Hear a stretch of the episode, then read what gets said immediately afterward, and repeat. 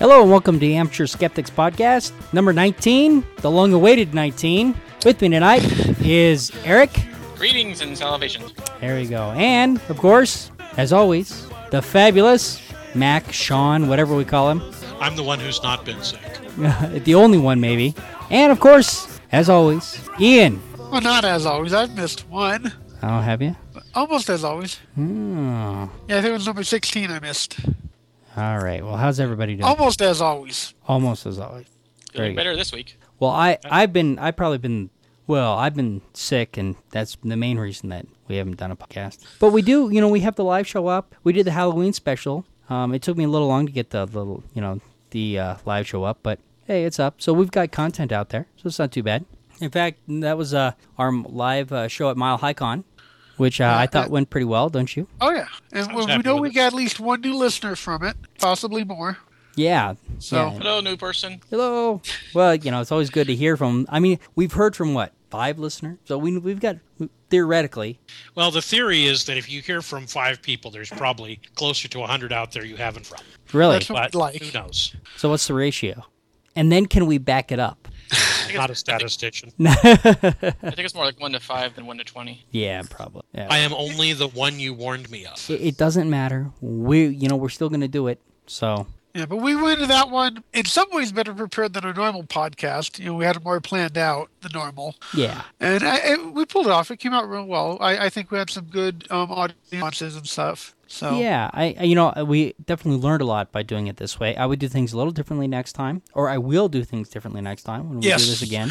Hopefully, we'll be able to do more of these kinds of things. Um, it was certainly a lot of fun. We had a good time. We got out there, and, and at least we got out there, and you know, we're we're participating, and um, you know, we got off our armchairs for a little while, and we did, you know, we did we did skeptics at a con instead of you know skeptics from an armchair. right. Hey, I, I, I told you, Brian, there is already an armchair skeptic out there. You know, I, I think he has a blog, right? He does. I think I've read stuff off of his blog. Sure.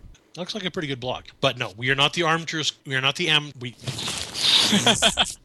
we are not the armchair skeptics. We are the amateur skeptics. Right. We are skeptical of amateurs. Yeah.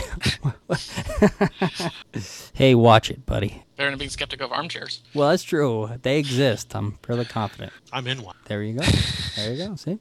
So, and unfortunately, I, it, it's a sad day for Initiative 300. It was a sad day for Initiative 300 on several different ballots, but the most important one was the one in Denver. Initiative 300 for the Extraterrestrial Affairs Commission did not pass. In fact, it handedly did not pass, only getting 80, what, 84% of the vote? Was that the final? Yeah, it, it was. It, it got slaughtered. It was eighty something against. So I, Yeah, there was like overwhelming. I think there was But, you only know- like 27 votes for it, which is a bit scary that there was 27 people that actually thought it was a good idea. You know, but hey, fair is fair. It was a sad day for democracy when it got put on the bill, so it could be a sad day for the initiative when it got defeated.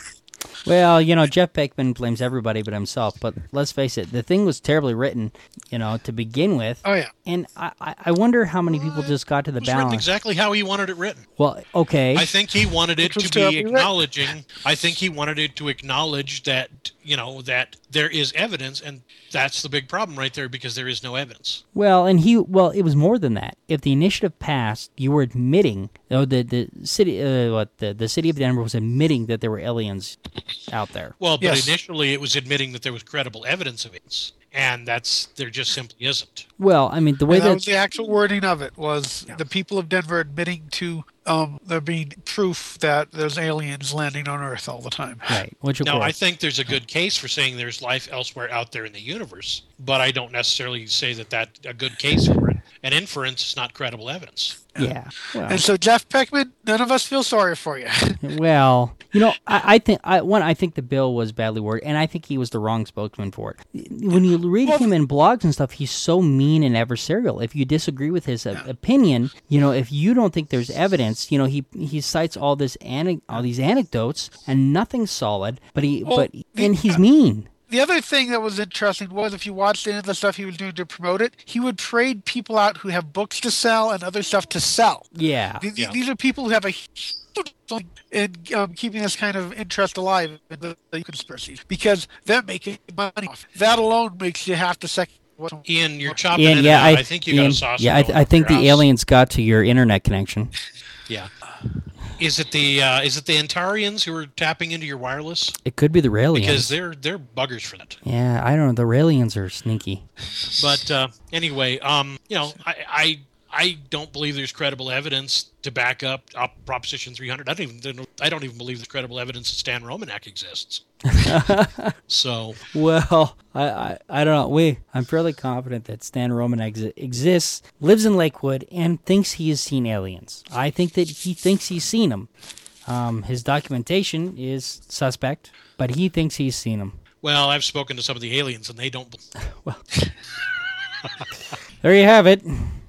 So yeah, so it, it, it did go down, you know. But in all fairness, everything went down on that ballot, and he, I mean, for the most part, everything on the ballot was so frivolous. At least on the Colorado ballot, it was just. I mean, most of the stuff was like, I, I don't understand the need for any of this stuff. It's like we got to round up a bunch of stuff and put it on the ballot. It was it was a terrible ballot, in my opinion. All right. Well, opinions are what democracy is made out of. Well, exactly. Well, you know, one of the things that he said that I thought was funny was that he says that the evidence that he had would be usable, admissible in any court. You know, because you know, eyewitness anecdotal. But what's what, what's funny about that is that eyewitness testimony is the lowest form of evidence in science. I mean, it, it really is is the thing that you you start with to say, okay, could there be something here, and you move on from there. But our court system still operates on anecdotes, so I think that's a little scary. Yeah. All right. I So, think eye test testimony is kind of uh, usually regarded as second. Well, it, it shouldn't. I, I, it shouldn't be taken as strongly as I feel like it is most of the time. I think it's suspect. It's well, I eyewitness testimony is is strongly re- is strongly regarded in court, but it's also easy to impugn if you can impugn the eyewitness. well, yeah, because our memories are so fallible that I mean, I imagine that you know, uh, it's hard to take. I don't know. It can be a problem. All right, so All right, you ready to move on for more eyewitness testimony of dark matter? I'd be happy to hear eyewitness testimony of dark. All right, Ian, you may take Okay, the well- stand. Well, dark matter's been an interesting thing because it's been very controversial since it first got um, suggested some time ago. So just the fact that once more, you know, it's something that there may be more evidence of. You know, th- this one's basically just interesting because once more it shows the evolution of science. You know, more information is coming out. They can now look and say, oh, okay, is there, you know, how much validity is there to our theories? And so this is giving them some more evidence. Say, oh, okay, then we were right. This is it, it does work the way we think it does. You know, here here's the thing. I mean, this is pretty interesting. I mean, the the way that they're looking at the interaction of these particles, and but one of the things that is kind of a problem for me is that they're basing this hypothesis on another hypothesis. They're Yeah. basing. They think that the, that black matter, and other people have said this. This has been kind of a theory for a long time that black matter is WIMPs weakly interacting massive particle. The problem is that WIMPs are still a hypothesis. We have some abnormalities in detectors that we believe are WIMPs, but we have no real way. At this point, they you know they have no way, real way of knowing that WIMPs exist. They know that there's something that appears to be there, and so the hypothesis is to is to fit what they think is there. Right, and so that's kind There's of what's- something there. We don't know what it is. We think it's this. Right, but the, I think that there's still some theories of thoughts out there. Um, uh, what's it? New, new, uh, uh, new Newtonian uh, relativity that they think that the calculations might be wrong, and it's still a possibility. Albeit, I think it's less likely that Yeah. that we're just doing the math wrong, and that. But and- and that's one of the things with something like this is they're still exploring it, they, they, they- and no one's saying Right. this is definitely the way it is, Oh, and, and this is how science should work. Hey, look, we found more evidence that backs up this one theory. Let's go further into it and see just how far this can take us and what we're going to learn from it. Because next to nothing about the universe. right. Well, that, that's why they come up with stuff like dark matter is to explain it and hope. Okay, this works. To believe now what we're seeing. Now let's go and see if we can expandly find out whether or not that's the right path.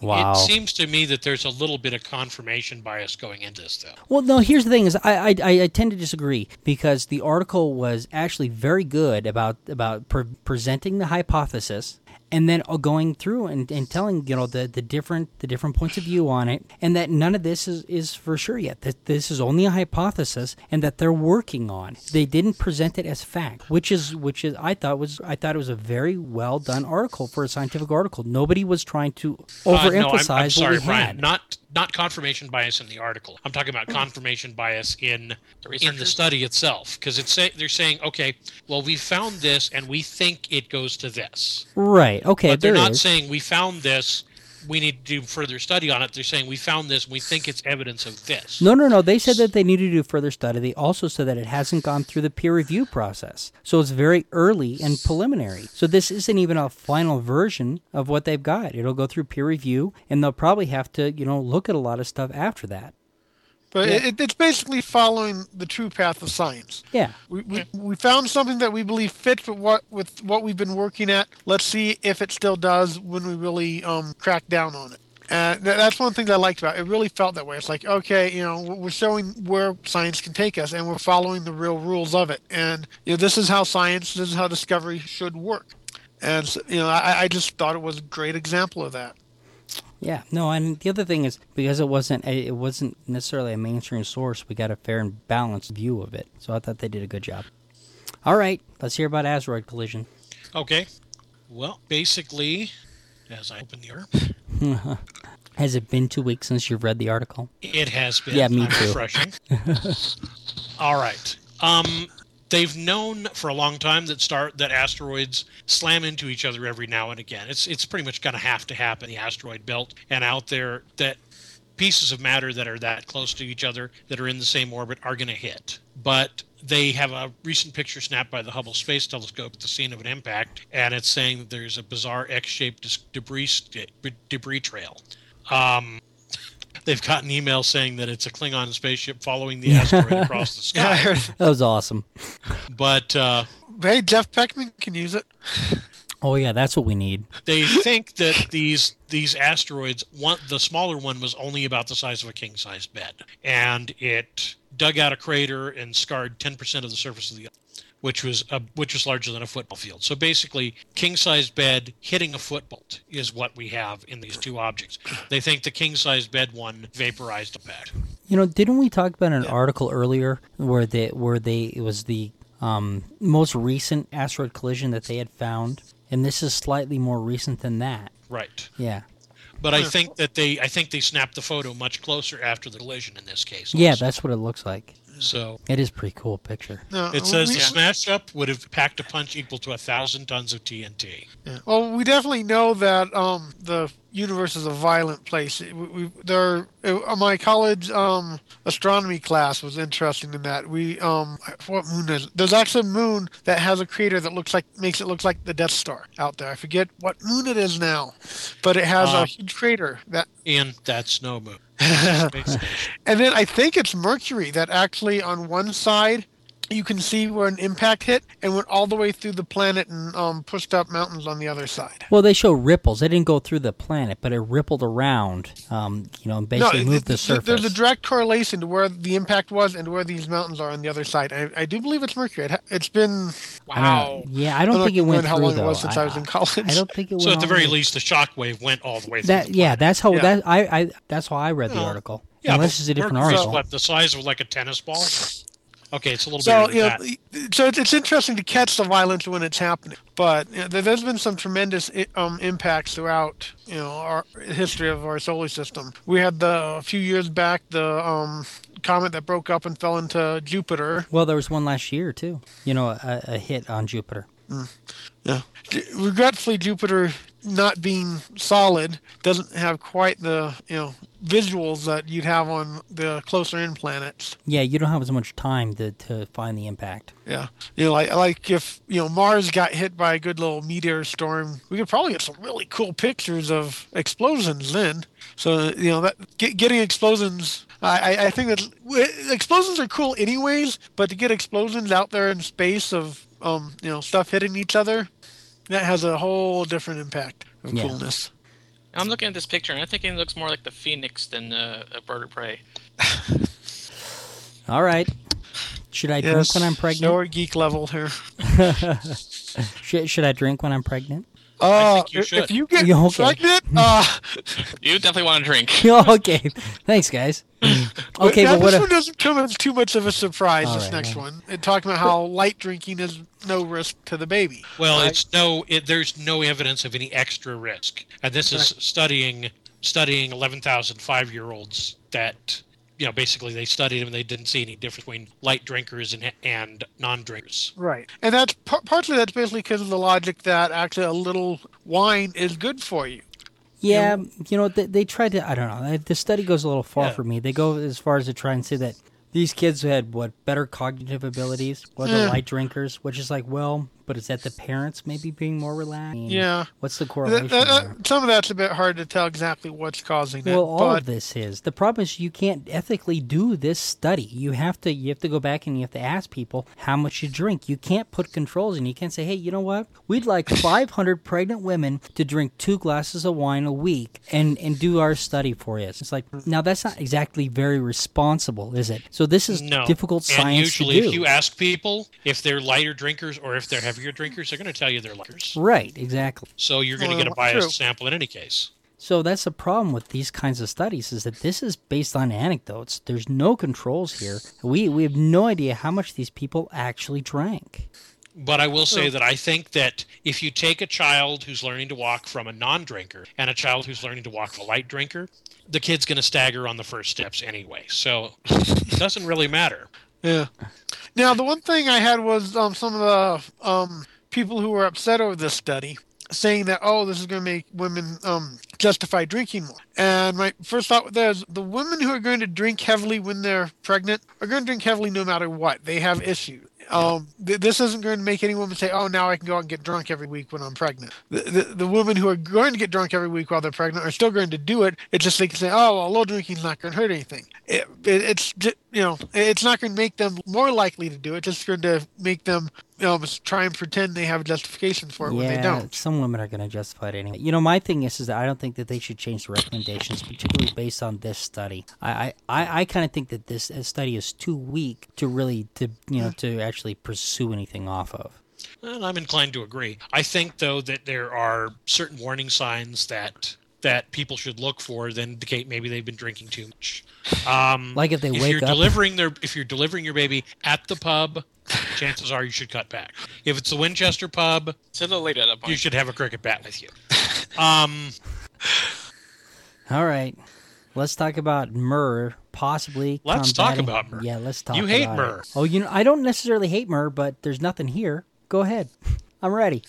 all right, just basically, I just found this kind of interesting. They are they're looking at Rutgers University. They're looking at the active ingredient in myrrh, and they found that it kills cancer cell in lab conditions. Myrrh is an ancient. Uh, well, it's it's mentioned like eleven times in the Bible, but it's an ancient it's an ancient herb. It's used for embalming, among other things, and it's been used to kill pain, heal wounds, and neutralize bad breath. But they're looking at the active ingredient in it, and they're saying that it kills cancer cells in laboratory conditions, but it hasn't been tested on animals or clinically in humans either.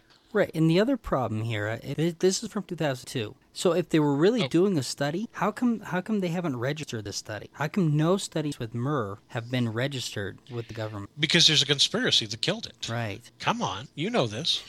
I don't know. You know this. Yeah, I don't hate myrrh if it works. Great, but they make a lot of. I mean, they they they, they appeal to the Bible. They appeal to things old. It's been around, been used, and and then it kills cancer cells. Well, bleach will kill cancer cells, won't it? In a laboratory. In, labor- in laboratory conditions, yes. Right, so- it's not so effective in terms of trying to kill bleach, bleach killing cancer in the human body. Okay, so that It doesn't does, tell us anything. But they it want to tends to tell kill me the body around it too. right. But they want to tell me it's that this is that it's like almost as strong as some of our and you know uh, as our chemotherapy that we're doing now. But yet they, I mean, there, there's nothing here. That these kinds of articles really irritate me. Because and and their links, so I followed their links. Look at one of them is to the journal. Oh, funny. The um the uh the Journal of Natural Products. You know, that, as far as journals go, that is bottom rung. That's right down there with the Journal of, of Alternative Medicine. I mean, they're bottom rung journals. So you know, so that that that doesn't work for me. Um, ha, and the other links don't work. The one to Scientific America that would be interesting, but um, um, I, it it doesn't work. But it, I don't know. It's too old. It's it's too old, so I couldn't find I couldn't find that one. So I, I and so I went looking for some other things, you know, that to show that myrrh. You know, one of the things that concerns me that they're is that they're recommending this over fluoride for your teeth. But once again, there's no evidence to suggest that that's a good thing. Yeah, the article does say that the uh, numerous natural substances work have been on after research. Right. So, so as far, as far as I can tell at this point, um, you know, I don't, I don't know what myrrh does, and nobody does. Neither does anybody else. I know it does. It riles up Brian. Is, is that why this is here? Yeah. is that the only reason? It I worked. Found, I found myrrh 100% effective. Maybe someone can contact Dr. Rafi and find out what the further test found. You know, and that might be I- interesting to do. I wonder if we could. I can see I can see benefits in that already. So All right. So, I mean, if there's something here, great. it it it it increases Brian's blood pressure. Up it increases his heart rate. It's good for cardio. So now his blood pressure got raised. All right. Now this Anyway, this is a good How article. to brand a disease and yes, sell a cure. this is excellent. Um, basically, the article that we've got here about branding diseases talks about how they come up with a disease and they make the disease socially acceptable. Um, one of the one of the things they talked about is incontinence, and they changed incontinence to overactive bladder. Overactive bladder is kind of automatically a more acceptable thing to say because hey, it's not part of your body not working; it's part of your body being too well. And then they sell it. Then they sell something that cures the condition. So they they make the disease they give it a brand and they make it socially acceptable and then they start advertising it so that they will get people asking their doctors about the medication Yeah. no, we see this all the time. I mean, and they, and they point out erectile dysfunction. I mean, Yeah, how big Erectile a problem? dysfunction is how more That's a socially big one now. Yeah, it's more acceptable than impotence I would add here hair loss. You know, hair loss is another one of these. Hair loss does not affect you physically, but man, if you tell everybody, hey, you'll you lose your hair, the women aren't going to find you attractive anymore. Oh my God, I got to keep my hair. I mean, Mm-hmm. it's the same kinds of things, and we see this this kind of sensationalized advertising everywhere. Oh yeah, it's Well- getting worse and worse. I've got a I've got something to correlate to this also. Something uh, what conversation my wife and I had earlier this week. She was talking about uh, I think it's the Juvenile Diabetes Foundation, which is usually a fantastic source of information. Except they identified juvenile diabetes with type two diabetes recently, and she's sitting here asking, saying, "I don't understand why they did that." And I said, "Well." Type 2 diabetes is hot right now because it's it's diabetes that anybody can get, whereas juvenile diabetes is something that you get because you have bad genes. So they're trying to get money for juvenile diabetes by associating it with type 2 diabetes, which is it's trendy. Right. Wow. Yeah. And and type 2 diabetes is very trendy now. It's a it's a very trendy diagnosis. I don't want it. Well, no. You sure? I'm, It's pre- the thing, man. It's Uh-huh. the in thing. I'm pretty pri- peer pressure is not going to convince me that diabetes is a good thing. Brian, I don't think with your metabolism you're in any huge danger of it. Perhaps not. But skinny You know, people if you can suddenly be, put yeah. on 100 pounds, I'll worry about you. All right. You just don't want to be hip. Yeah. Uh, but Vi- it talks Viagra's about the the fact thing. I don't want that either. Yeah, I don't It need that. about Yeah, I don't the- want it. It talks about the fact, though, that uh, heartburn has now become GERD, gastroesophageal reflux disease. Oh God. And shyness has become social anxiety. Yes. And flaming Used be- asshole is moderately dysfunctional bowel. No, that's still. Are we talking 90% about syndrome or on person? Anyway, Oh, you two talked over each other. I bet both those were good. I said, are you talking about a syndrome or a person? A syndrome. You know, there's FPA, or no, yeah, a flaming plugged asshole. Nothing's worse. Um, I love those showstoppers. They're awesome. they are. But uh, anyway, yeah. But it's it's talking in addition to changing heartburn to GERD, gastroesophageal reflux disease. It also commissioned research to demonstrate the devastating consequences of failing to have it treated. Wow. So Isn't it sad that we need to give something a fancy name to get to get research to treat it? Yeah, I had some pretty nasty heartburn last week. but it also adds advertising budget to the medicine. Yeah. Well, and here, you know, we talk we talk all the time about you know the issues with alternative medicine, homeopathy, and everything. And here is a clear problem with you know conventional, you know, with big pharma right here. Exactly. Right. And I didn't get my check this week, so we're going off on them. But I don't know. They, they want you to believe you're sicker than you are. There's Yeah. definitely a um, mentality to that. With all the um, commercials and stuff out there flooding you about everything in sight, it seems. Well, and they've also got commercials that like for instance, you know, they get Wilford Brimley on there telling you you can get your diabetes meter free of charge, and you're sitting here going, "Oh, well, that's great." Yeah, except, uh, you know, a, a decent a decent uh, glucometer you can buy for eleven bucks. The meters that they're charging, that they're talking about getting free, you're paying about hundred dollars a box for the strips. Oh wow. Yeah, so you get a free glucometer as long as you use the strips that you pay hundred bucks a box. And a glucometer, I'm gonna I'm gonna do this rant right now. A glucometer is not a particularly scientific instrument anyway. Really? All it is is relativity. Um, I tested on my arm, and I had a certain like I had like 110. And my wife says, "Okay, we'll test on your finger now." My wife is really good at, at being diabetic. She's really she's she's like a diabetic. She's like a diabetic Yoda. She's got all this knowledge. Great. But She's a anyway, savant. Um, I tested on my finger not five seconds later, and I had a 30 point difference. And she said, See? And I'm like, I thought this was supposed to actually be a scientific instrument. She said, Well, you'd think so, but no. so, well, uh, well, you know, they are pretty cheap. How accurate could we expect them to be? well, it's it's it's a it's a relative thing anyway. It, it's an accurate it's an accurate measurement of what's in your blood. But the problem is that what's going on in your blood at any given moment and in different parts of your body is not accurate. Yeah, and they- say the same about blood pressure and stuff. It changes. It can change drastically in just a few minutes, depending on what's going on. Yeah. So you know, some of the stuff like that, you know, you have to be careful and make sure you're looking at the average and not just a one-time shot. I had a case of severely localized high blood pressure yesterday. Okay.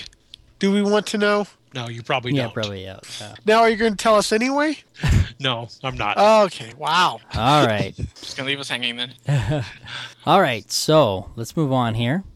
Women takes crowbar to disputed artwork in Loveland. Yeah. Well, Yeah, this, this- this made me angry, not because not because uh, of what she did or why she did it. It made me angry because I couldn't find a picture of this artwork to form my own opinion. Sure. Oh. Found a All we're getting very is unclear picture. Yeah, the, I- yeah, I stuff that was found- shown wasn't very I good. found a really small picture that didn't tell me much. But, But what it I did saw look did- like Jesus. It did, What huh? I what, what I saw did look like Jesus. Well, now, I, I love It's like Jesus now. I, I love the evolution of it. Okay, she gets caught doing it. There's no doubt she did it. The guy saw her. He was in there. Okay, well, wait. do bef- it- Before you, I, I know where you're going with this. Let's explain a little bit more about why she might have done it first. Well, she drove all the way from Montana. Well, she's a truck Cal- driver, so she might have been Yeah. passing through.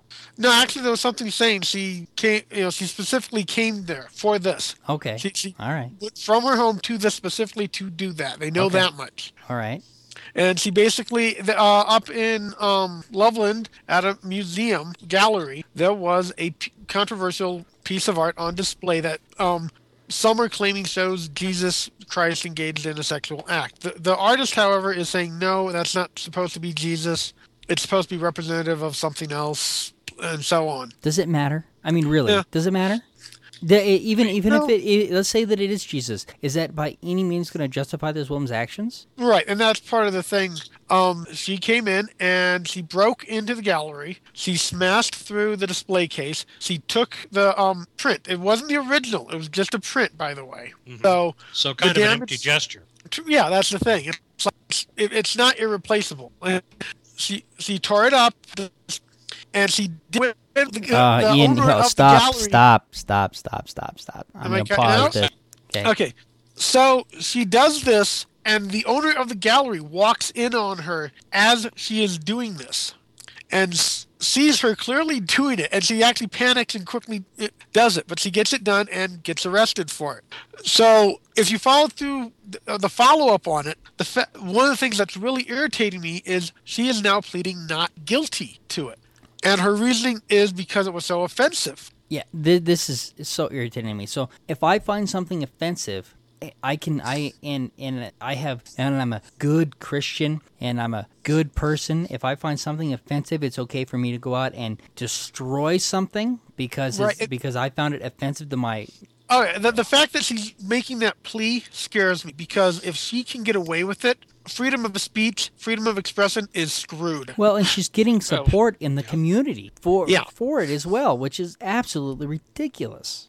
Making a plea is not the same as getting away with, so we have to see where. Well, that's the thing. It- um, hopefully th- th- they'll say no, you are guilty. This, I mean, what are they? What are they charging No, with it? Destruction, it's destruction of property. of property no matter what. Yeah. But, you know, as far as the I'm a good Christian argument, well, that's what they're trying to make. You know, it's like, well, it's okay for me to stone my wife because I'm a good Christian. you know, that, that's not a and it's, fal- justification. it's also it. apparently good for you to. It's apparently good good for you to sell your daughter into slavery as a good Christian too. Well, it's in the Bible. The Bible says I can do it. Right. Yep. Now, if you look, this the second story to this talks about how the artist of it is, you know, saying, "Listen, I, I, you know, it, it's not supposed to be Jesus. I, I'm all for churches and stuff," and he's offering to create paintings for the local church to show Yeah. goodwill. This here's my thing. No publicity is bad publicity. If you want Right, to no. sell your piece of artwork that might be offensive to, to people of religion, what's the, what's the thing you should do? Find some somebody to go and destroy it for you. Oh yeah, Now that piece of artwork, anybody else who puts that up and says, "Hey, we've got this controversial piece of artwork up. Come down and see it." Oh, Well, and she just upped the value of the other twenty nine. exactly. She and Yeah. she increased the value of this. So if so, if I was an artist, I'm just saying, and I and I wanted to, you know, bring a little awareness to my controversial piece of art, I might have somebody go out and destroy it for me. Yeah. He- his name's now better known. Uh, his work is now better known. You know, Yep. It reminds me of a few years ago. The guy, the some other museum here in Colorado had a um this artwork that was a display of um plaster penises, and some guy walked in there and ripped it down because it you know bothered him. Now I don't think he destroyed it. I think he ended up returning it, Yeah. but he just couldn't handle the fact that it was out there. And the fact that those are all larger than his. Yeah. Really. yeah. well, if all this is bothering you, I it- think it's amazing how much art can really get people going. And it's like mm. it's art. It's a, you know it's supposed to get your emotions going, but there's a level of control you to have. Yeah, and if the art if the art gives you the wrong feeling, there's a really really easy answer for that, which is you walk out of the gallery. I think Yeah. And a, walking out of the gallery in protest is actually a, a much smarter move. If you dislike the artist's work and you protest by walking out of the gallery, then they're less likely to have his painting in the gallery much longer. but when you leave, you should probably go and do some yoga.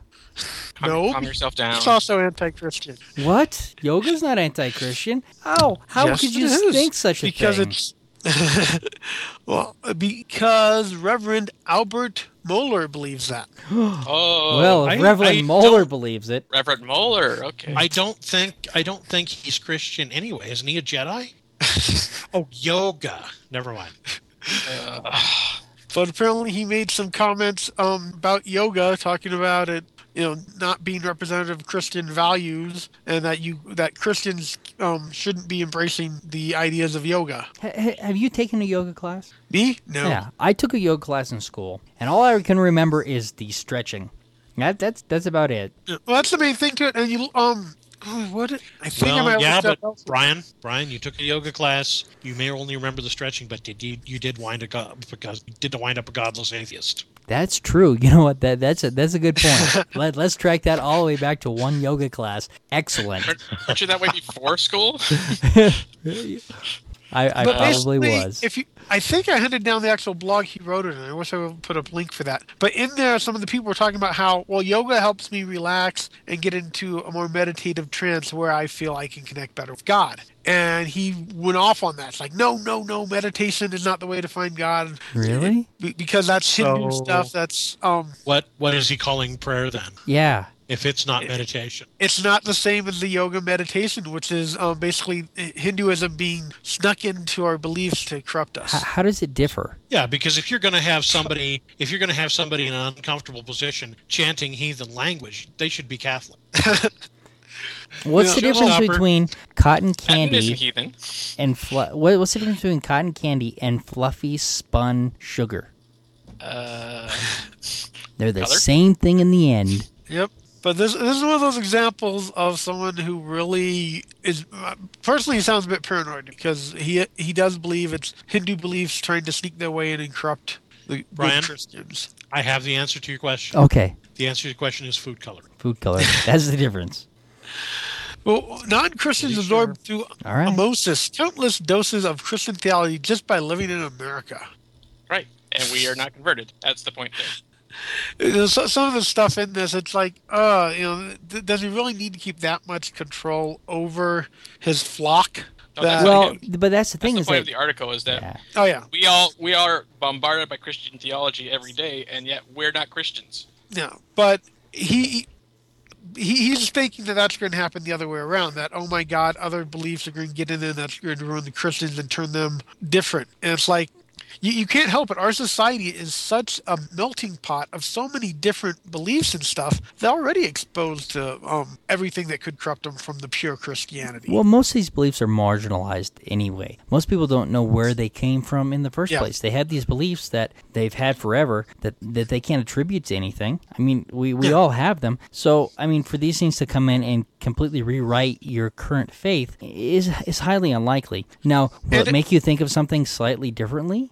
Maybe. far as the pure study, um, Christianity, as far as the pure Christianity goes, uh, there is no such thing. well, that's The true pure too. Christianity is a hybridization of the beliefs of multiple pagan religions. Well, if you study Christianity, what we are, what is being practiced now as Christianity isn't really that old. I don't think it's more than hundred years old. Right. You know, the, the modern Christians, their their beliefs are. It, it was I think I want to say the 1930s is when they actually started the present form of Christianity that has really taken over. I don't know. You know, you've got so you've got you you've got the Catholic Church, you've got the Church of England, you've got the Well, yeah. Well, the, the, the general beliefs are older, but the uh, modern practicing of them all is is only. I, I I- like I said, I, I think it was 1930s. It, I, I believe it's less than 100 years old, in really the, the present Christian attitudes. Hmm. well, that could be. Yeah, I I, I really you know I, Which attitudes are you speaking of? Yes. yeah you need Um, be more specific. You're probably talking about the fundamental put on the whole armor of God, slick your hair back with grease. Yeah, the, the whole, but my, my understanding was, like I said once more, I think it was 1930s. There was a huge Christian um, revival thing going on that reset basically how Christianity was presented, and that's kind of when they started to get um, into you know very um. I can't phrase this properly. Well, I mean, there was a point where it was starting to decline, and and then you're right. All of a sudden, there is a revival. And, and did they change a lot of it to, to suit the the current um, uh, climate of things, or what did they do? Well, a lot more of the attitude of having the priest really be kind of celebrities and stuff, I think, came from that. Because you look at more and more, that, that's what we're seeing is the, these big priests are celebrities. They are out there and they are, they're getting really, if you look biblically, an uh, unprecedented amount of attention that in it, it, that in and of itself goes against their beliefs. Because Right. you know these guys shouldn't be held at such high esteem. They're supposed to be the servants of God, not replacing God. Which honestly, you know, some of these people seem to think they are. Well, that, that's true. we, we see I- that quite a bit. well, yeah, but it's all about you know donate to my cause so that I can get that next Rolls Royce. That's right. Yeah, there- there's Jesus wants you to send there. your money. What? He's here? Good night, ladies and gentlemen. And Jesus is quoting as saying, "I don't know these people. I wish they'd stop using my name. I may have to take legal action." Yeah. I don't think South Park quotes. As soon as they, as They soon as, as soon as they get Johnnie Cochran up there, then he's bringing it to court. Oh, that's interesting. You know, I I'd forgot say that, It- making these people celebrities is actually, I mean, one, it's counter to their cause because it kind of goes against what what we feel to be the Christian values, and two, because man, it puts these people in the spotlight and they get persecuted, and when they do something wrong, we see the hypocrisy in in such a strong way, and mm-hmm. and it's and it happens over and over again when you're dealing with people. You know, you, you're gonna you're gonna end up with these holy people being hypocrites in the end. yeah. The Bakkers and Jessica Hahn. All right. Well, the list goes on and on with that. We keep seeing so many of them that. Well, I mean, you know, right up there in Colorado Springs is you know a breeding pot for them. We should ban them, go for it, but just like McDonald's Happy Meals. Oh, We're not to that part of the show yet, are we? I, Oh, I know. I are. think that was Are we smooth. really? Yes, we are. Oh, that was a good okay. segue. now, for, since we're going into this, I would like to say that I invited, personally invited, the writer of two of these articles here to come in and, and join us in the podcast. He never got back to me, but uh, I, I invited him to come in and join us and state his views on it. But Oh well, yeah, but that would be open debate. Again, that's un-American. Yeah. So we, we mentioned the McDonald's thing a few months back when um, it was being mentioned. Now it passed at two different levels, which is really scary. It passed at one level where the mayor could have vetoed it. Then apparently recently it passed at the next level that makes it so it can't be vetoed. So in San Francisco, there we go, that's good. San in San Francisco, a year from now, um, all food places will be um, banned from giving toys with their kids' meal unless those kids' meals are 600 degrees or less. Yeah. Now, interesting thing I've noticed is the people that seem to be for this are vegan. The guy that wrote the pro articles I invited onto the show, he's a vegan. And what I'm seeing Those here, damn aliens. what I'm seeing here is what I would straight out call You're from the planet Vega? fundamentalist vegetarian and yeah, vegetarianism, fundamentalist vegetarianism.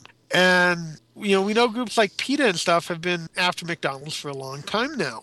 So it wouldn't surprise me one bit to learn that this was basically backed up by a huge group of vegetarians who are busy trying to force the idea that oh, you know, kids shouldn't be eating meat; they need to switch over to um, vegetables for all their meals. Well, yeah, but you know, you're discounting the high rate of death among vegetarians from secondhand meat. You know, you catch a whiff of somebody's steak in a restaurant, you gain 10 pounds. So It's a hard life for vegetarians. I mean, ultimately here, the the, the controversy, uh, what they're so they're saying if it's above 600 calories, you can't put a toy in there. Right. Is this how is this going to affect cereal? Well, and, Or other things like that. What are the- what are is the not a meal. repercussions? But that was one of my thoughts. It's like um, you know, go after cereal, go after um i- any candy bars that give a meal for stuff like that. Why are they just doing kids meals if they're really serious about the health? Well, kids' meals are such a draw to you know, such a draw to kids to come into the restaurant. It's mm. it's it a lot of the time the kids are going to be telling the parents, "Okay, I want to get I want to get the Happy Meal toy. Can we go to McDonald's?" It's the Well, it's probably the that. it's the most likely thing to make the kids want to go to McDonald's or Ugh. go to Burger King in the first place. It's not going to be the food, it's going to be the Happy Meal toy. You want to know why I buy McDonald's for my family? Not because of the kids meal. In fact, half the, toys. ha- oh, there's been times like that, but half the majority of the time the kids are not that interested in the toys. Oh, that's cool, and play with it for a little bit. But we buy it because it's fast and convenient and cheap. Sure. I don't care about the toys. They take the toys out, we'd still buy it because it's fast and convenient and cheap. Well, half the You time we don't even, you know, we don't even order kids meals. You know, we we, do, we get a hamburger or this or that, and, and get just pieces. You know, but we don't get whole meals half the time. But Yeah, so my but my point is that you guys are probably outside the norm on this. I don't and know. a lot of kids are saying, "Take us to McDonald's, get the Happy Meal." So I can understand kind of the thought behind this, but Yeah, it's a little if- bit of uh, a little bit of it's, Well, it's it's also a little bit of trying to change the world by changing today. It's, It's not also changing insulting the to the world by trying to change the world. Well, ultimately, it's saying that you don't know how to how to feed your kids properly, and we're going to tell you Yeah. how to do it. Exactly. Those kids are still Yeah. going to be getting these meals. Their, Oh. their parents are just going to have to drive to Daly City, or they're, when they're taking a day trip to Oakland or something, they're still going to be getting these. Yeah, well, they're going to get the meals; they just won't get the toy. You know, kids Well, are still no, going to go to they McDonald's. They won't get the toy, but the, the, you know, then they drive across the bay to Oakland, or their parents will make a special trip down to Daly City. You know, Well, well, there you yeah, go. I- no, they're- if, they're if the hoping- that important, yeah. They're hoping to affect the rest of the country by example, and you know maybe get the merchandising out of the restaurants. Well, here, but you know, it's this not going to happen. this is an opportunity for the restaurants to sell the toy separately. Then it's like, hey, go ahead and buy the meal, and for an extra buck, we're going to throw in a toy. So now the toy's not coming with the meal; it's being sold separately. Yeah, that's Yep. one Alright, look- way for them to do it. Yeah, so now there's it's an all sorts of opportunity for McDonald's to make more money. This is good capitalism. You know what? I am for this bill. now, what I found interesting is last time we talked about this, you, Brian, brought up the, the fact that more than likely the food people cook at home is just as unhealthy, if not more so. yeah, I, I kind of have this idea that I have no proof of whatsoever. That now people we, we, we like sugar, we like fat, and we like salt, and that people when they cook at home are probably eating just as much of that stuff anyway, and that they might not be eating that much healthier. And I'd really like to see, you know, a study that, that shows, but I don't know how you do it. But that was mentioned as well in one of these articles that, you know, more than likely, especially if you have obese kids, the chances are you're not eating very healthy at home to begin with if your kids are getting like that. That's yeah. And it's like Okay, so you, you you you're trying to cut them off from McDonald's. Guess what? That's not going to stop it. They're going to still be chugging down at home, not getting out and getting exercise, still doing everything wrong. Just trying to stop them from eating McDonald's is not going to solve the problem. It's not even going to put a dent in the problem. It I is, it, like I said, once more to me, it's the vegetarianism, the the, veg, the fundamental vegetarianism trying to force their views on everyone else. The, the true obesity issue is just one of those excuses. Hey, this is because we, we really care about the obesity thing, not because we're trying to force a diet on people. I still say it's good capitalism. Uh, well, that's the thing. You know, that's what McDonald's may have to do down in San Francisco and any other place that tries to pass such a law. And it, you know, it's like, okay, well, you know, you you want the toy that's fifty cents dollar extra, and you know, then if the good enough toys, the parents will pay for them. In fact, if anything, that might make them more popular because you should be able to pick this. Like, okay, well, which ones do you have this week? Oh, okay, we'll we'll snag that one for a dollar. Yeah. No, I think that makes good sense. Good consumer sense. So no, this is like I said, this is you know trying to force a lifestyle on people because one group's decided that that's the right lifestyle and everyone else needs to live with it. Yeah, I think McDonald's should embrace this though. I think this is good good idea. We'll see what ends up coming from it. Uh, and I'm surprised some of the other companies haven't come out and said, "Hey, wait a moment, we're you know," because they just focused on McDonald's. But you're talking about Burger King, Wendy's, other places like that that will be affected by it as well. I'm sorry, I can't give you the crossword puzzle that usually comes with that hamburger. All right, tell me about Randy Quaid's conspiracy theory. Okay. And make it interesting, please, because I read the article and I almost fell asleep. All right. I just thought this was kind of bizarre. Um, basically, Randy Quaid is seeking asylum in Canada because he is fearing that he and his wife are going to be killed by star whackers who have uh, who have killed people like Heath Ledger and. Um, but just just are basically he says counts among his murdered friends include actors Heath Ledger and David Carradine. Okay. Yeah, I, he's been going downhill for a while now. Um, You know, I'd like to point out that Liam Neeson's wife was whacked in Canada.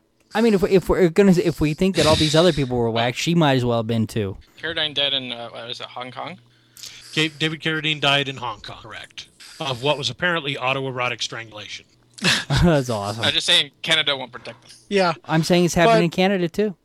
well, I, I don't think there's any ras- thing rational about them doing this. It, it seemed like a couple years ago, Randy Quaid came. Yeah, God, I cannot pronounce things tonight. Randy Quaid. Ra- Randy Quaid came out a few years ago and was talking about how um, his lawyers completely screwed him over and took all his um, money from him in his house or something like that. So he's been getting more and more into um, everyone out to get him all the shadows are trying to mess up his life for a little while now, Yeah, definitely got some paranoia going on. which is not healthy. No, no, it's And not. you you look at it, and that can start. You know, just the fact that he's he's come up with the Star Whackers thing. Never heard of it before, but here he is mentioning it. How much do you want to bet that within a day of him mentioning that, there were dozens? We should actually put that in a search engine, see what Star Whackers pages are out there now. but I wouldn't be surprised if there's dozens, if not hundreds, of pages now who have come, found evidence to back up these Star Whackers.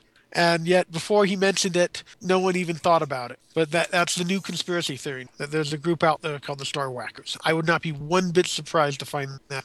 All right, that's kind of all the funny. links are about this uh, this story. Give it time. Well, you know what? You could always start the page yourself. I mean, why wait for somebody else?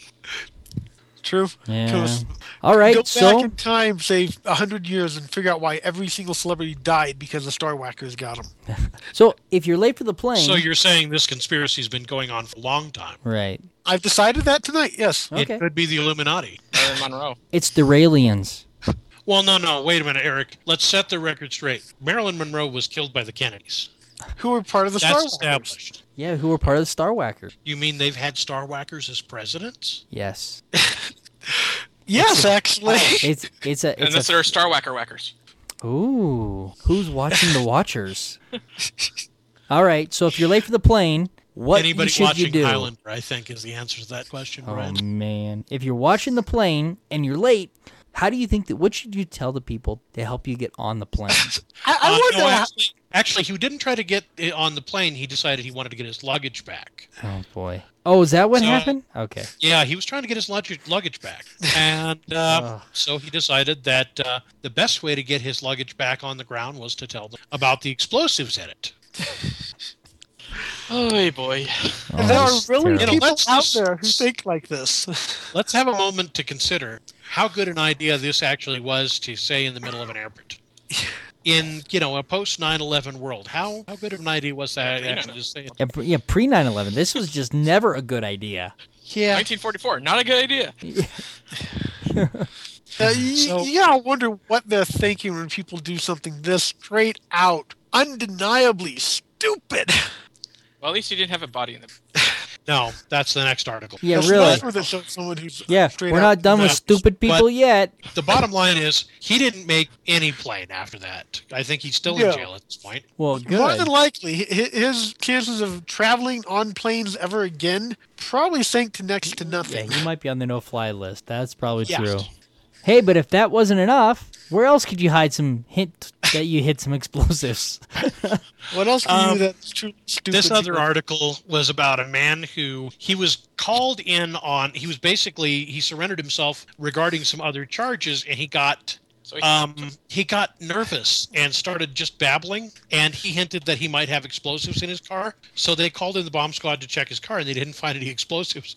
What they found was a murdered body in the trunk of the car. my so clue number one: when you're about to turn yourself in for a warrant, do not drive the car that has the body in it. There. really? Yeah, it's probably better to drop that off on the way. Oh man. Ah, all right. What do we got There's some pretty stupid people out there. Now this is an Um, prohibiting. there's another. uh, Actually, there's Oh. another piece of information on this. Oh, we're not done with Uh, this yet. No, the, the- Please he waited a day to surrender to his to, to surrender to the sheriff's department so that he could go gambling with his mom. Oh. That came in on the third of November, Uh, Oh, and the body was that of an octogenarian who was fatally shot. We need to change the, this to what not to do if you've committed a crime. yes. Yeah. We're we're giving Or good advice to what want to not be to do. criminals. ever. Just, just Really, ever. sold segment to America's stupidest crux. oh man. It's been done, but it's it's never old. All right, let's look at some uh, prohibitive prohibiting trick or treating activities in the city of Yeah. Norfolk, Virginia. Yeah. Now, initially, we were supposed to record this podcast right before or right after Halloween, but we fell behind. Uh, I- my understanding from doing. Oh, you're cutting in and out, Ian. Come on, stay He's still. excited. He's getting excited. I know. Okay. My understanding on this from doing some research on it is that there are other cities out there that have similar kind of um, laws on the books. Now, I personally contacted um, the mayor of Norfolk, and he uh, he forwarded my email to the city lawyers. What I found interesting is this This law. nice you ha- got a response. Yeah, I, I, actually, I got quite a few responses, uh, I, which was quite nice. Um, so I'd like to thank all the um, city lawyers from Norfolk who responded because you know they, they were quick about it. Can we post those on the website when we put Yeah, this I? I can post up a list of those. I still have them. I can actually read through them if you wanted. Although most of them aren't too interesting. it doesn't but matter. I when I- mean, that, that we should put them all up with this. Oh, yeah, that's fine. That's no problem. But Okay. the first one was Luann Mori, um, who contacted me, and the initial question was, um, was there a reasoning behind it? Uh, you know, did were there any events that triggered the need for this law? As far as he knew, no. Uh, here it is. Uh, da, da, da. I am unaware of issues with these limits in recent years. I believe that these limits are widely known and that compliance is voluntary. I do not know if any particular issues in the past influence the setting of specific limits, but think that its purpose is the obvious one of having trick or treating occur in a manner that allows children to enjoy the events. Um, in the past, these limits have been essentially self enforcing, and I anticipate that will be the same this year. Basically, um, the understanding is th- th- that they just, you know, people just go about it. Well, so I followed that up by asking, um, have there ever been any? tell the listeners of states. Oh, the law says um, it limits trick or treating to children aged 12 and under and establishes 8 p.m. as the time limit. And that, that's for meaner if you are, if you um, go, and that's like a maximum of $250 fine, I believe, found. But um, all the city attorneys that came back to me for this next question, if is anyone aware of um, this law ever being enforced, of anyone ever being ticketed for violating it? um, a half dozen responses because basically Luann here forwarded it to the other lawyers, and they all came back saying, um, "No, no one's aware of this ever being something where they've actually gone after people for. So the law itself, while it exists and their understanding is people generally follow it, it doesn't sound like it's ever enforced. And it doesn't sound like the police ever have really tried to worry about it. So it's one eh, of those laws that's just kind of there because someone thought, hey, you know, let's try and regulate it. And I mean, I don't like the idea of regulating something like that. But you know, various cities apparently around the country have done it. My guess is in each of those cities that have a law like this, no one really worries about enforcing it. Well, So it, it seems almost like a pointless law to even have. do you know? I, I clearly did not misspend my youth properly. But what is a class four misdemeanor? What does that entail? A fine? Oh, s- uh, yeah, Probation? what I what I could find out is it looked like um, in the city of Norfolk, uh, class four misdemeanor, the maximum penalty is a two hundred and fifty dollar fine. And so, if you were caught trick or treating at the age of thirteen, they could technically give you a fine. Yes. which is an arbitrary age as far as I mean, if, the, if a 13 year old wants to come to my door and ask for candy, I, I'm not going to turn them away because at least they're not out doing something else. Right. And to me, uh, something like Halloween is something that should be left up to the individual um, p- parents. You know, if I have my light on and someone comes to the door and tr- you know says trick or treat, and I don't like how old they are, I can say, okay, listen, you're too old. I'm not giving you candy. How old would they have to be for you really to do that? I mean, really? I've never even thought of that, because you know I, I I've seen adults trick. I've trick or treated as an adult when I had a kid. It was obvious, you know, my, my kid's one or two years old. He's not getting the candy.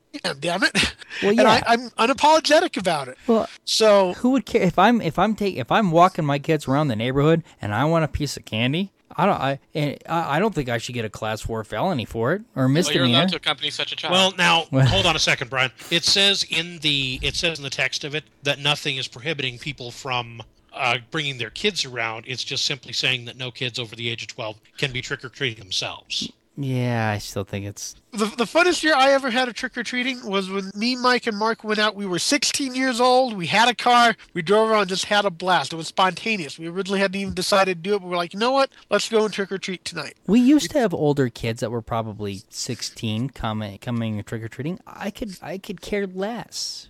I Well, we got last time some- I trick or treated was when I was 13 and I was getting looks. Really? Well, we got some comments that night, but most of them were like, eh, you know, that's cool. They didn't really care. They thought it was fun. Most people have so much you know- candy at this point that half the time they you know they, they don't even end up giving it out. Yeah. Well, You the know? kids knew that we ended up uh, with more candy left over at our house than what ended up in their whole take for the night. Right, so they come back the next day, right? Hey, do you got any leftover candy? My roommate won't eat it because he's on a diet, so I have to eat it all. No, see, yeah, yeah, exactly. You know that's rough. I didn't get eaten at all last week and I was sick. All right, let's move on here. Okay. What do we got? We got uh, oh Glee magazine. Go ahead. Well, actually, this um to me this shows one of my problems with a lot of our conservative values in our society is people just not getting it and picking one thing that makes no sense to make a big deal over. Although also in this case, one of the things that bothered me is um the fact that they claim that the ma- the Glee magazine shoot is pornog- practically pornographic and almost pedophilia. Not even And close. in, in the words of Keller, words have meaning. Yeah. I, I, Oh, you're- that bothered me. Ian, calm down. What? Calm down. You're you're cutting in and out, man. Yeah, see, I keep moving my head up and down. That's what's doing it. Okay. Hold still, I got buddy. We're gonna come over there and tape your head to something. I'm excited, but hold your head still. Okay, so, anyways, it is not pornographic. It is erotic. That's fine. That's not even erotic. Let's face it. Come on. Hmm. These women You have know, no breasts I and meant to- no hips. I did catch a different perspective on this, which is that uh, my understanding is the photographer actually asked them to appear not as themselves, but as their Glee characters in these poses. Well, that's that fine. being the case, it makes it a little bit more disturbing. Eh, no, I don't think so. Because it's also not I even don't think their close to being. characters come across. The, well, the I, fact I- that they're we know that the actors and actresses are all in their 20s, but if they're portraying people who are under the age of 18 for the shoot, then Mac, have you seen the show? yeah, I watch it all the time. Okay. I know that what they were portraying there, if they were portraying their characters, Hold still, Ian. Hold still. still. Keep your head still. Boy, this is great but anyways, radio. al- also the use of the word um, pedophilia. They're trying to. No, this is not. Pedophilia, literally love of feet. Yes. This isn't even child pornography, much less pedophilia. Yeah, that, that that was to me. That was one of those things. I was like, you guys don't know what you're talking about. You're you're trying to use words to get attention. You're trying to you know say, hey, look, we don't like this, so we're going to pick out certain words that will get people to get angry. Whether or not it's accurate, we don't care. And that's just you know ah. And then to say, okay, we're going to pick on GQ magazine, a magazine for professional adult males because young girls might be corrupted by it. Do you think any young girl is going to read GQ? Bruh. Uh, You know, teenage girls do not go to the um, bookstore and say, "Hey, can I get the latest issue of GQ?" Because I want to make sure I, I'm, you know, doing what's right to be a businessman in today's society. You know what? If dad leaves it on the coffee table, the daughter might pick it up. It it's, it could be a disaster. You know, I'm sure there's been complaints like this since 91210 and even earlier, ever since Portraying. Yeah. Yeah. Now, then the other thing I love is how they're going after just the GQ photo shoot. Um, my wife watches Glee. I have my own personal issues with the show. I would never defend the show as being well written because it like has some of the worst um, high school stereotypes and rehashes stories we've seen a million times before. But it does it to music, and so that makes it popular. But anyways, they have now done. I just they did new Ma- music. They've done Madonna, Britney Spears, Lady Gaga, and the only one I've watched recently all the way through, which was the one they did with the Rocky Horror Picture Show. In all of those, they were just as sexualized as the GQ photo shoot was. This whole thing bores me. And to go and make a big deal over the photo shoot instead of saying, okay, the photo shoot was accurate to the show. Why, you know, if the girls are going to be corrupted by anything, it's going to be the show itself. So it So really you're saying that they were as their Glee character photos. Yes, very much. the, the sexuality on the show is heavy. Apparently, I found out that two of the cheerleaders, one of them is bisexual, and one's a lesbian. Uh, I guess it's the one that got pregnant. I don't. bisexual. I don't think even. I don't either of them. I don't think either of them really know what they. I, I know. What, I know to what you're referring, but the uh, the one who's supposedly bisexual. Okay. It's, it's the one I'm thinking of. Is basically Like I she I, I don't. warm body under at any Okay, particular moment. I, I don't watch the show. I so I, I saw these cheerleaders. I turned to my wife like, "Hey, are, are they lovers?" And she explained that to me. Oh, but like I said, I had to watch the Rocky Horror Picture Show one, which Rocky Horror Picture Show is far more sexual in so many ways than GQ. And even try and do an edited version of that on a TV show, you're still going to be far more sexualized than those photos of GQ. You know, we're giving this thing way more attention than Yeah. it deserves. It's boring. Well, It- Well, I, I think it's just a good thing to point out uh, how people perceive things because it, they, they go weird directions, and you, you get these conservative groups who really just don't get it. They're looking at the wrong thing to try and get offended by. Oh, When- it's sensationalism. I mean, Yeah. it's you can you can do this with just about anything. You know, I mean, You uh, could. We, we, Anyway, we saw the same I'm thing with Twilight. with Brian at this point. You Okay. do this with Charlie Chaplin films. Yes, let's talk about Ah, I time. Yes, think, there's yes. anything sexualized in it. Ian, But- Ian, move your head. But you can make a big deal out of it over nothing. Yeah, it's, uh, if we're yeah, exactly. If we're gonna make a big deal out of nothing, let's at least talk about time travelers. Yes. Yep. This this was a lot of fun, and this was sent in by. Uh, actually, I've I've heard about this several places, but uh, um, Eric Blomel, Yeah, he's the guy from Mile High Yep. Con that we know um, is now a regular listener. and he posted this on our um on our Facebook. Facebook. Yeah, yes, we'd love for fun. more people to post stuff like this there. In fact, um, Brian we're talking ahead of time how we'd almost like to take something like this and do it in every podcast and talk about what the possibilities are. And you look at UFO, Bigfoot sighting, stuff like that. You know, films that we can look at and really kind of tear apart. You know, this is what someone's telling us the film is. Well, okay, let's look at it with an open mind and start at the simplest explanation. All right, so let's talk about the. ha- Have you watched the clip? Has everyone watched it? I have. Okay. I've watched it. So this in this Charlie Chaplin Chaplin clip, and apparently it, I, I it's an outtake. It's in the it's in the extras. It wasn't actually in the movie, was my understanding, um, Right, based on what the guy said. And he Well, and if you if you read the lips of the person that they're saying is the time traveler. well, hold on, I haven't even clip. gotten there. okay, go ahead. So in the clip, they, they show a guy walking with holding something to his ear, or what looks to be holding something to his ear. You really can't see anything in his hand, and he's talking to himself. That's the clip. Now, And I openly admit, it does look like he's talking on a cell phone. yeah, it does. I mean, Very much looks like it. Or he but that could be he shading his face. He could be shading his face from the sun. Right, but still, it looks camera. like he's talking on a cell phone. I can understand why you'd look and say, "Oh, wow, is he talking on a cell phone?" I I can very much understand why someone would see that and think that because in our modern day, if you saw someone walking like that, that would be the first thing you think of. Right. Okay. But the thing of it in our modern day is he'd have Bluetooth.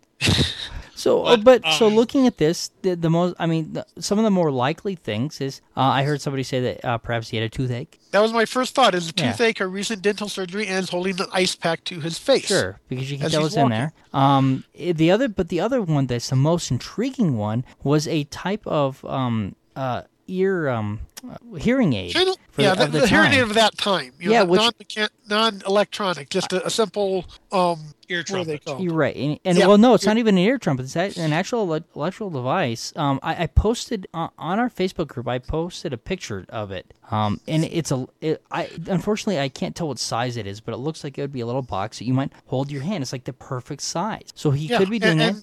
And the, you look at it, it does look the, the box part to it because there's the box part, then there's the trumpet part that goes into the ear. The box part very much looks like it could be easily mistaken for a cell phone.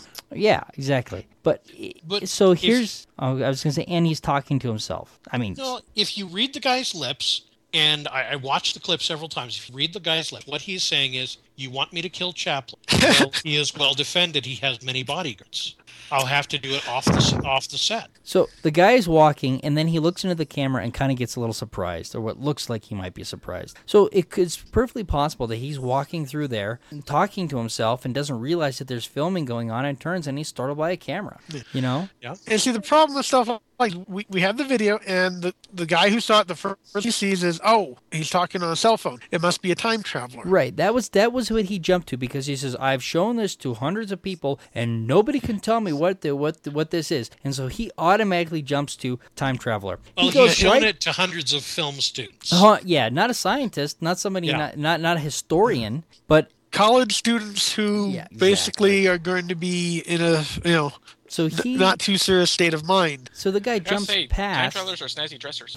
Yeah, you would think, yeah. But so he jumps right past all of the all of the more logical things, and like like toothache, and he's talking to himself. That's that's way more logical than time travel with a cell phone. Besides the fact that if it is a cell phone, who the heck is he talking to? Number one, Doctor. Yeah, Yeah, it's, doc- it's Doctor Who technology. You zap it with the um, sonic screwdriver. Your cell phone can Well, work from anywhere and any wind. the, that that must be because there's no cell towers anywhere. Yeah, doesn't the uh, doesn't the sonic screwdriver have the words Deus Ex Machina placed on it somewhere? Probably. If not, it should. So yeah, so But- this whole thing was funny that this guy jumps right to time traveler because but you see that in a lot of the UFO videos and other stuff like that. That instead of looking at it and saying, "Okay, w you know, what else could that be?" That they're determined already. Oh, that's a UFO. And you're like, well, actually, if you look, you can clearly see it's just a balloon, or you can clearly see it's lights from, caused from this and stuff. You know, I, I've seen I have seen UFO videos where I looked at them and I say, "Okay, I can see why you'd say, call that a alien spacecraft." But actually, if you look at this, it's very clear what it really is. I've seen ghost videos like that. I've seen all these videos out there that actually it's nothing like what you're saying, but these people want to jump to sensationalized conclusions because ghosts are cool, UFOs Because it gets cool, them noticed. and it's much cooler than reality. And I definitely think this is It's one not much things. cooler than reality. That's the thing that kills me about this stuff is that it is not cooler than reality. The actual truth of what's going cool. on is far more interesting than the things that people are making up. And this is one of the problems I have is everybody's you know always like oh yeah they want to they want to make it look like science is boring. Well, science isn't boring. It's incredibly fascinating. But man, it, it, there is a barrier of entry that you got to you you're gonna have to have some intelligence and you're gonna have to you know to do some investigation. And you're gonna have to learn something. It's much simpler to say it's a UFO because that takes away now you don't have to learn anything all you all you have to do Sure. now is is you know come up with something totally crazy that sounds good and, and It's that's and it's cop-out. it's a cop out exactly it's not more interesting it's a cop out Right. But it's the same kind of thinking of the face on Mars, ah, the moon yeah. landing hoax, stuff like that, where you know people just see one or two things and automatically go to such outrageous conclusions instead of sitting back and saying, "Okay, what's the more logical thing that's going on here?" right they jump straight to lunacy Oh yeah, and that's what leads to people like Jeff Peckman getting the following. Literally, in, ca- in the case of the moon hoax. yeah Yeah. that- Yeah, that and you know that's that the moon hoax stuff has been disproven. Yet you still have people who uh, refuse to acknowledge it and want it to be a hoax for some Well, because conspiracy theories, people get really off on their conspiracy theories and stuff like that. You know, and the cool thing about a conspiracy theory is that you need no evidence whatsoever. Right. And you and everything you everything that goes against the conspiracy works towards the conspiracy. So so you can use absolutely everything. There's nothing that you can't use to prove your conspiracy. What a lot Yes. of fun it is to put these things together. Because the Mythbusters crew is actually working for the CIA and faked all their experiments um, about the moon landing in order to um, make sure the conspiracy keeps going. No, now you've done. All right. They get government checks? Damn. Make more than I thought they did. No, just like how bon- um, Bonner and Baxter were uh, apparently CIA operatives as well, and that's why they were against Hey. District 300. That means our taxes pay for the Mythbusters. That's kind of cool. Hey, that is kind of cool. Excellent. Yeah, the CIA controls everyone. Didn't you know that? The people it doesn't control are the conspiracy theorists who are out there busy telling the CIA is actually controlling. Everyone else works for the CIA. I knew that because I got the puppet strings. In fact, you know, amateur skeptic, you know, obviously the CIA is controlling us. Hey, I- you know I what? personally- Their money spends as well as anybody. So The CIA is in Ian's headset. I think so too. I think that the aliens have gotten to his headset and trying to cut him off. And that being the case, I think that we should go ahead and uh, say goodnight to everybody. Good night, Good everybody. night, everybody. And uh, of course, night, I'd like to let you know that you can email us at WT- WTF at amateurskeptics.com. Check us um, out at Facebook for the latest news, Yep, check us out at Facebook. ramblings we have. Yep. And uh, of 300 course, we have our voicemail. If you want to call and leave us a voicemail, uh, then that number is 720-295-7785. Call us and leave us a message. And uh, Eric, uh, is it Bom... Bom Lommel. I Blommel. If we're pronouncing that wrong, please call us and uh, tell us how to pronounce your name uh, on that line so that, uh, so that we're doing that properly instead of uh, making mess of it, as I sure I am. Anything else? Well, No. now I have to check and see if Charlie Chaplin died under odd circumstances. It was See exactly the Star the Star Whackers. All right. Good night. Good night, all. Thank you for listening everybody. to the Amateur Skeptics podcast. For more information about the Amateur Skeptic, go to amateurskeptics.com. To send us feedback, suggestions, or big flaming insults, feel free to contact us at WTF at amateurskeptics.com. Other contact information can be found on our website. To leave a voicemail for the amateur skeptics, you can do that at 720-295-7785. Music for this podcast is provided by OFM. You can find out more about OFM at myspace.com forward slash OFMHQ. The Amateur Skeptics podcast is released under Creative Commons, no derivative 3.5 license. We'd love to have you share our work with other people. Please just do not edit or change the content.